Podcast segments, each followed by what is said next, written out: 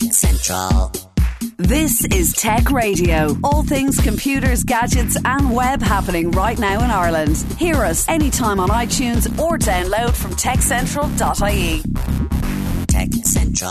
How you doing? This is Dusty Rhodes and welcome once again to Tech Radio. For 10 years, the number one Irish tech podcast, bringing you the latest in tech from around Ireland and, of course, from around the globe. Remember, as well as our show on air with RTE and online via the website or your favourite podcasting app, be it Spotify or iTunes or whatever, we keep you bang up to date with all things tech every single day with hourly updates and daily newsletters, which you can grab for free at techcentral.ie.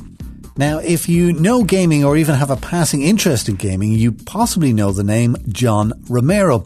Among his creations are Wolfenstein 3D, Doom and Quake, games that arguably changed the way we play to this very day. In advance of his appearance at Comic-Con in Dublin this weekend, he sat down for a chat with Niall Kitson to talk about his career and how game development went from a process of weeks to years. I guess it's fair to say that you've sort of been in an interesting position of being influenced by the classic arcade games like Space Invaders and Pac-Man, but not just in the sense that you've been able to play them, but also be directly inspired and able to put those influences into use pretty much as these games were being released onto market. Would that be fair? Let's see. Yeah, I mean, I was playing them in the 70s. I played those games in the 70s and Pac-Man in 1980. And, I mean, I was still a kid, but they made me want to learn how to make games.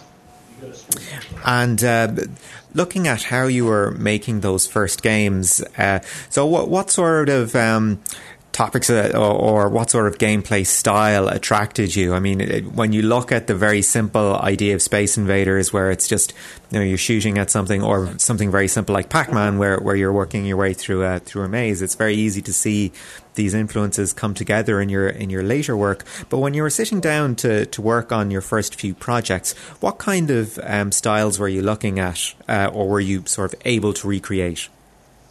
Let's see, well, adventure.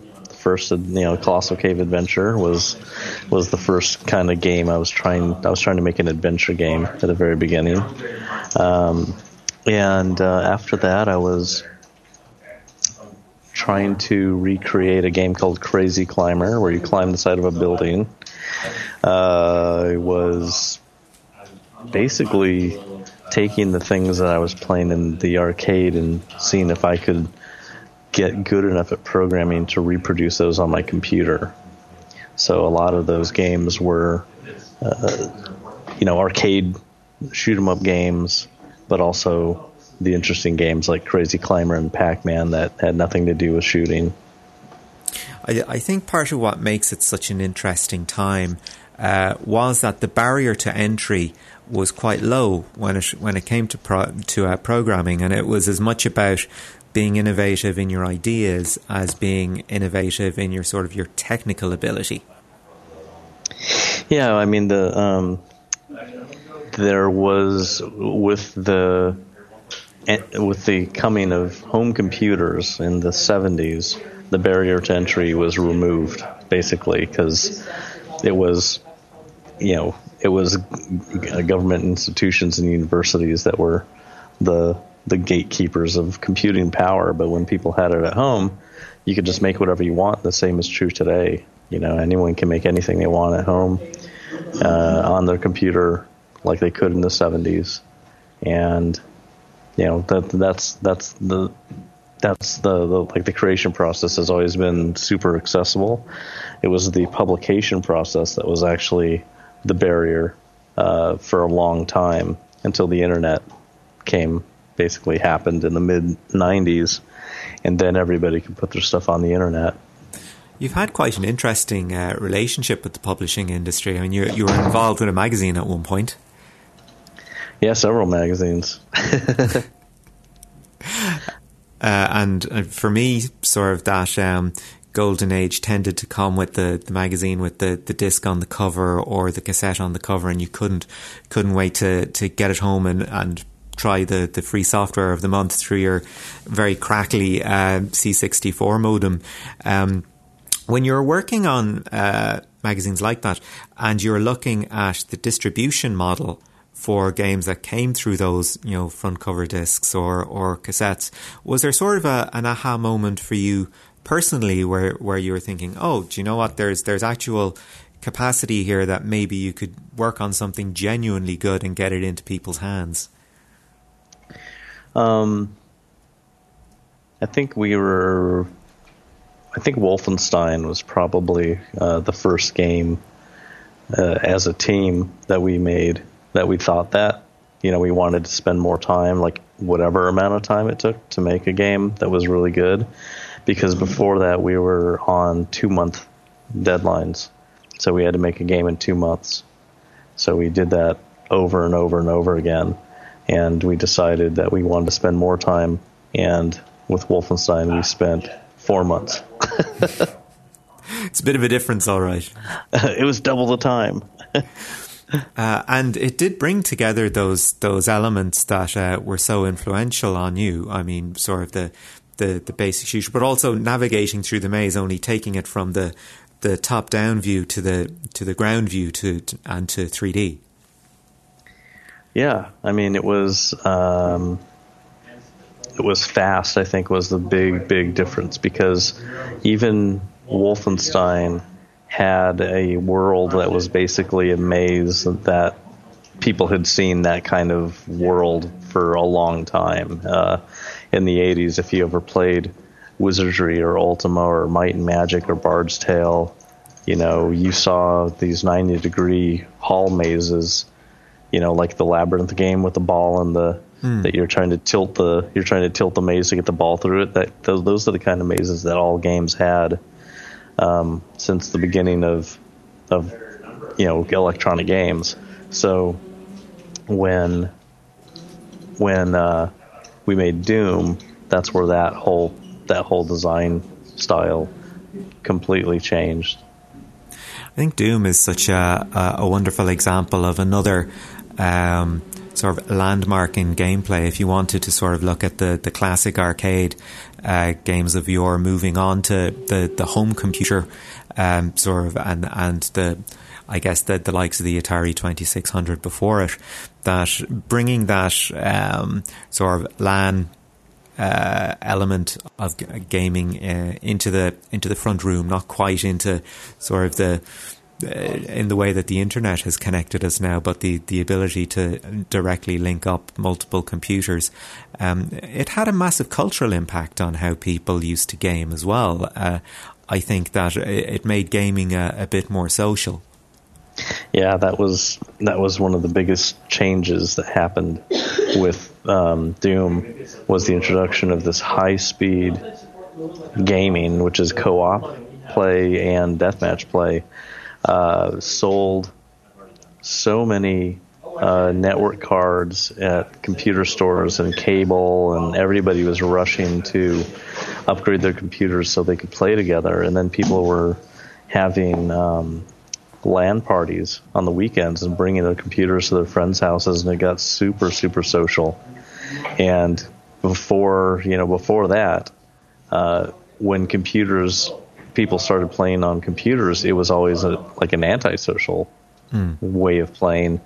And before computers, it was super social, because when people play board games, they need someone else. So unless you're playing solitaire, you play chess or checkers or horseshoes, golf. It doesn't matter what it is. You're always playing with somebody else. So it's always multiplayer until computers arrived, and then games became single player. And then we helped to put it back into the multiplayer realm. You made mention there to sort of how games like Doom sort of prompted the sales of network cards.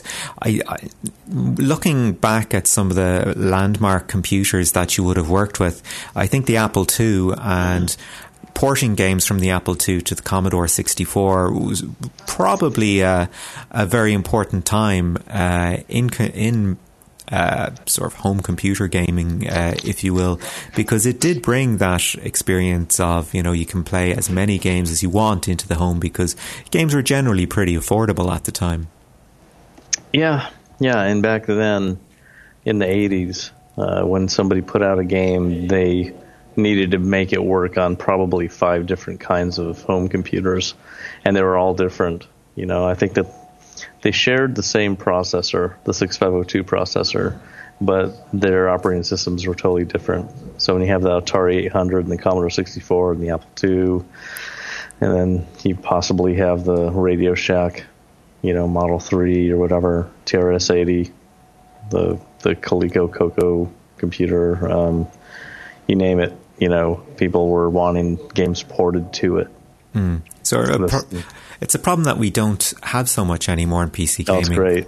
So, yeah, and it's not just the it's not just that, but it's also just so portable now. You know, graphics don't need to completely change format like they did back then. You couldn't take an Apple II graphic and put it on a Commodore because they have nothing to do with the structure of the screen. But now a JPEG or a PNG, you know, that's how people put graphics on the screen now. So they're completely portable between things like Macs and PCs or cell phones. They all use the same graphical formats, so it makes it way easier. And even when we're looking now towards virtual reality, and people are looking more towards external GPUs, just to give that that extra boost where required, instead of going out and buying a new video card wholesale.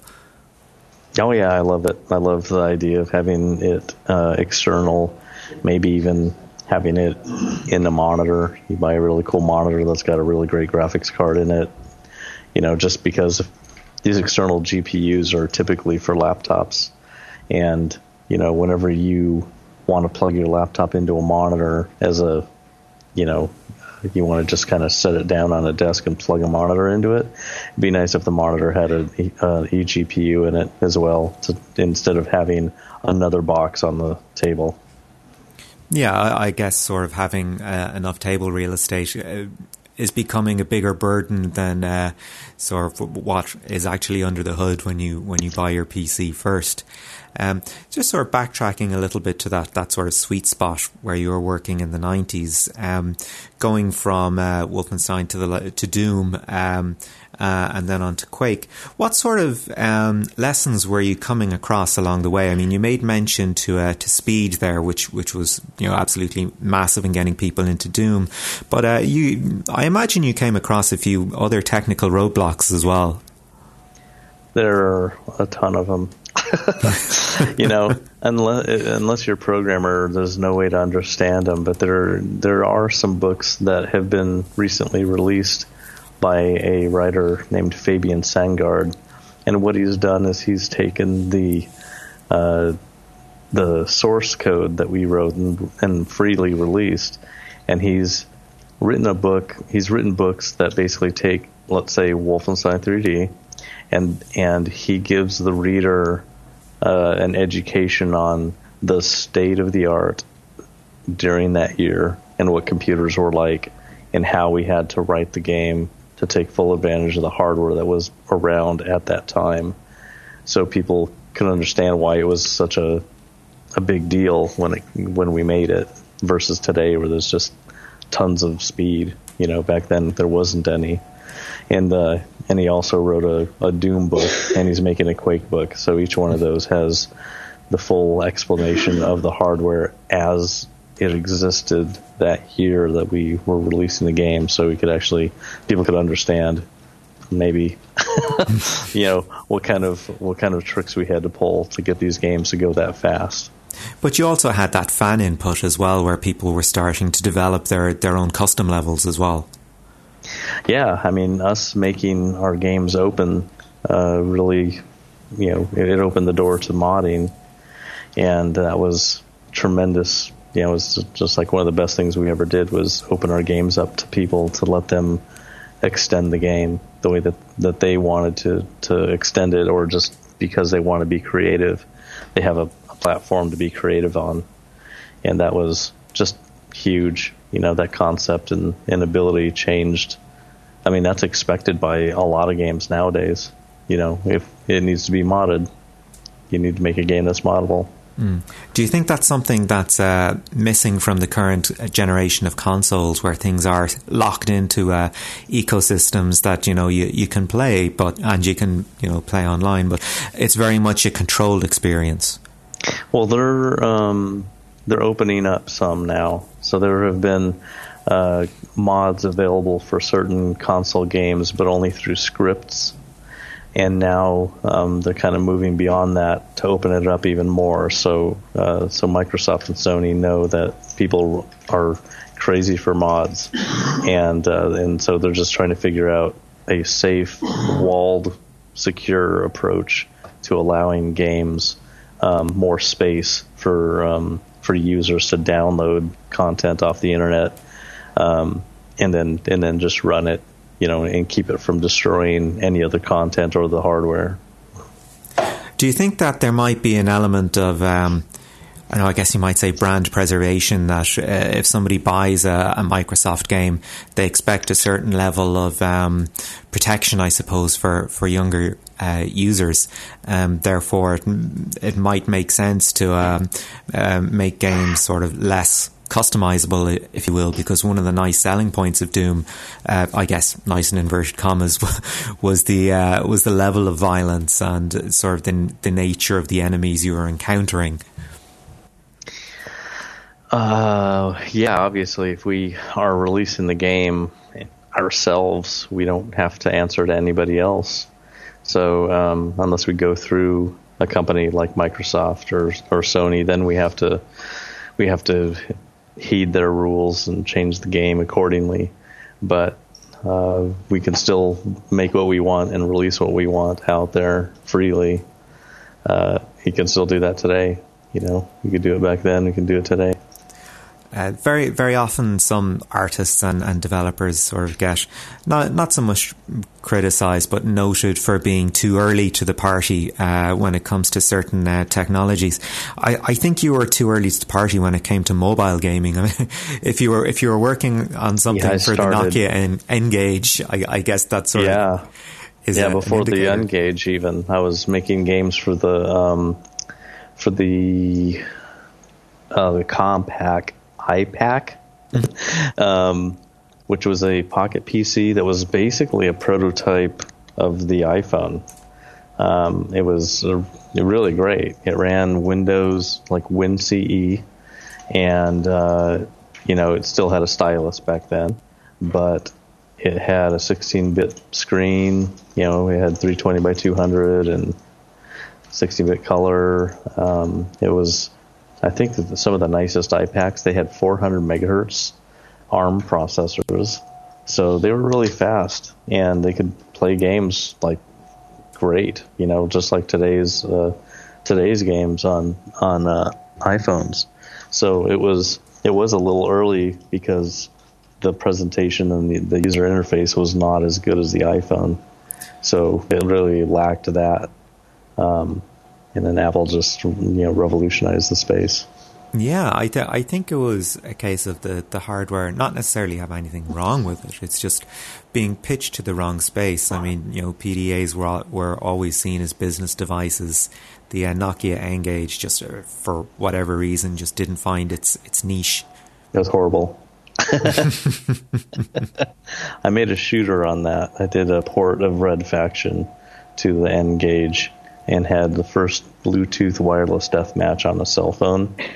And it was fun to make it, but it was so underpowered. It was a 100 megahertz processor, and it was just a weird phone. You know, it didn't have good feel to the controls, and it also just had the worst way of putting games in and out of it at the beginning, where you had to pop the battery out to put the game in.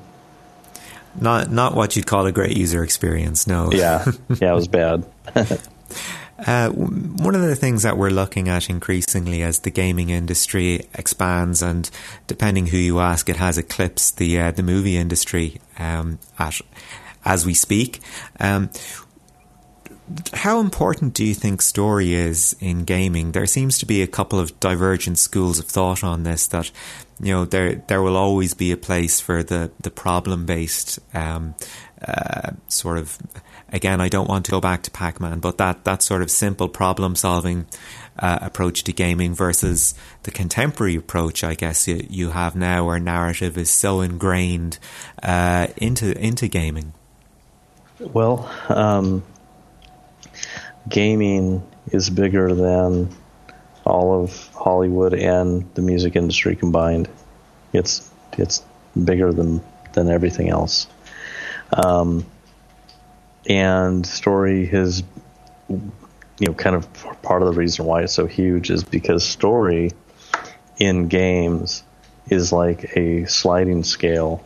You can have none, or you can have it fully on rails. It's only a story. You can go between those extremes with games, where you can't do that with a movie. A movie is a story, but games can be a complete experience that enables stories. When you play Minecraft, you are creating a story as you play it, and you'll tell somebody what you did, and you're telling them a story based on your play experience, versus a game that is fully scripted and everybody sees the same thing, but it could still be amazing. What Remains of Edith Finch is an amazing story, a narrative game told, about as good as it can be at this time. And it's super unique, and you'll never see anything like it in a movie.